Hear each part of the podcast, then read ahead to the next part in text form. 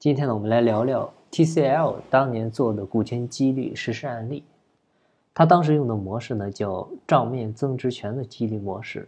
啥意思呢？就是不动存量，动增量，存量资产呢归属于原股东，用增量资产的一部分对经理人进行股权激励。像这种方式呢，在很多非上市公司的民营企业当中呢，有着非常广阔的应用前景。啊，像当年国企改制常用的股改方法呢，也是这种。啊，其实我们提国企改制呢，提了很多年了，但是呢，实际操作过程中呢，很复杂、很麻烦，主要就是牵扯到各方的利益，推动起来的难度不小。啊，尤其国有企业的产权问题，它一直是困扰着我们国家。地方政府还有企业管理者的敏感话题。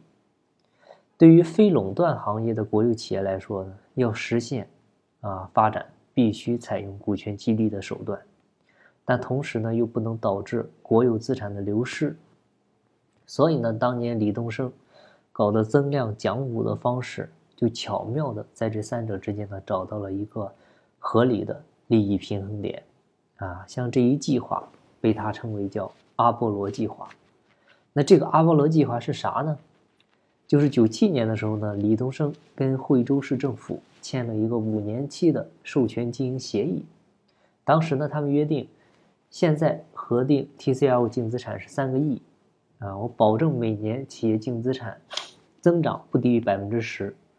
同时呢，又搞了个增量约定，啊，就是增长区间十以上的，比如十到二十五的部分。那我管理层可以从当中获得百分之十五，增长区间在二十五到四十的部分，啊，我管理层呢可以获得其中的百分之三十，增长区间在百分之四十以上的部分，管理层呢可以获得其中的百分之四十五。像管理团队呢，第一年获得的奖励啊是现金，以后呢是以增资扩股的方式，把股份支付给管理团队。说白了就是增量的钱，第一年可以拿回家，第二年呢就都放到公司作为入股资金了。那各位，TCL 当年增量空间多大？它真做起来的话，它的增量是比存量现在三个亿的存量要大得多的。所以呢，为了让政府放心呢，他们也保证，如果说净资产增长低于百分之十，那经营团队呢可以处以扣发工资、行政处罚或者免职这些处罚。如果经营不善啊，导致国有资产减少，每减少一个点，啊，就扣发经营班子预交保证金的百分之十，直到扣完，啊，扣到只剩十的时候，同样也要进行行政处罚，进行免职。所以当年李东生他们是给政府交了五十万的风险押金的，所以他们也会拼命干。那这个阿波罗计划实行的结果呢？就是 TCL 集团从九七年到二零零一年五年的净资产增长率分别是百分之六十多、百分之八十多、百分之六十多、百分之五十多，还有百分之二十多。那按照比例呢，李东生这些人呢，他能够获得的奖励分别是四千多万、八千多万、六千多万、六千多万、一千多万。在一九年的时候，呃，一九九九年的时候呢，按照阿波罗计划的约定。TCL 呢就开始实施员工持股计划，就股权激励开始实施了。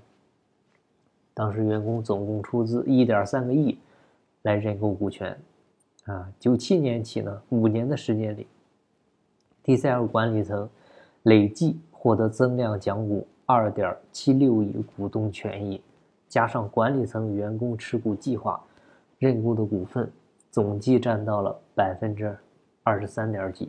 啊，企业员工在持股计划当中认购的股份呢，也占到了二十三点多。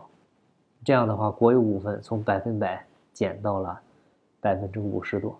啊，但是呢，国有资本从三个亿升到了十一个亿。所以，TCL 当年搞的增量奖股的方式呢，充分考虑到了个人、地方、国家利益的平衡。啊，在激励管理层和员工的同时。也实现了国有资产的增值。其实股权激励呢，也只是阿波罗计划当中的一个重要环节，啊，它解决了企业产权归属问题。但是呢，企业要获得更大的发展空间，这个时候你必须引入战略投资者，开始谋划上市。通过接下来的这次整体上市呢，也改变了国有股一股独大的局面。因为当时它过五十嘛，所以通过下面这次改制啊，管理层及其控制的团队和员工通过股权的变动之后，合计控股百分之二十五，它超过了大股东惠州政府的股份。啊，上市之后呢，流通股又占了一定比例，所以这个时候呢，管理层只要争取到少部分的流通股股东，那管理层和员工呢，就能成为公司的实际控股股东。那李东胜呢，也就成为了 TCL 的实际控制人。那 TCL 能够改制成功的关键点就在于，它充分考虑到了各方的利益平衡，实现了政府、企业还有管理层的共赢。而且呢，最关键的不涉及国有资产流失，它是着眼于增量资产的分配，啊，保证存量资产的保值。那这样的话，就给国企吃了个定心丸。啊，也解决了地方政府监管不严的责任，而且还能从企业发展中呢获得获得这个税收业绩这些利益。同时，第二点呢，也要得益于惠州政府的大力支持啊，因为政府里有明白人，他也是解决问题的关键。第三个就是李东生他跟惠州市政府签订的那个五年的授权经营协议，它是对政府主管部门和企业管理层的一个双向制约。而且呢，操作规范，也没有钻政策的空子。其实按照当时广东的惯例，他用于购买本公司股份的奖金，当时是可以不交税的。但是李东生跟他的团队呢，他们没有占这个便宜啊，因为他们也想也清晰，如果说占了这点小便宜，后面他想找个理由收回你的股份，那是很容易的事儿。那样的话，将来的股权呢，可能不保。所以，TCL 集团的员工奖励股呢，全部是交税的，而且呢，管理层他全部都是以自然人的身份持股，没有匿名股东，更没有代持，做到了完全的公开透明。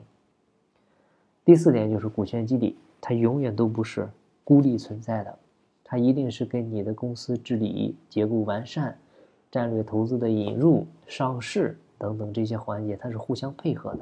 你光靠股权激励。